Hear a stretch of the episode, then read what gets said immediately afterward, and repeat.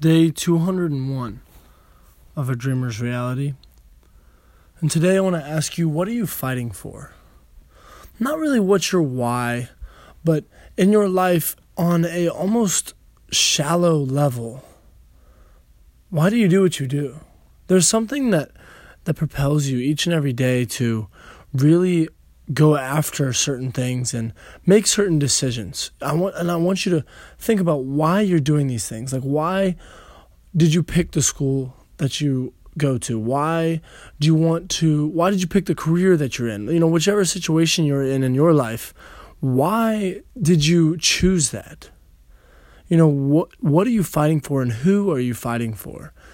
I, it kind of goes into the priority situation where you know, you really see where your loyalties lie and really what you think about and how you think about things.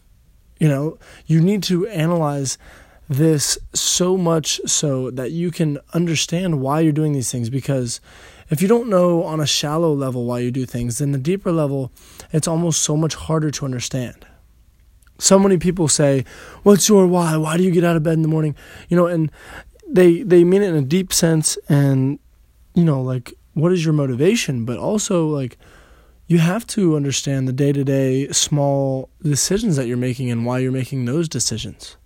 We've talked about before the fact that every single decision we make as human beings is based off of either either gaining pleasure or avoiding pain. And i don't mean pleasure in the sense of physical pleasure but any sort of happiness joy or anything that we think is going to lead us to happiness in general.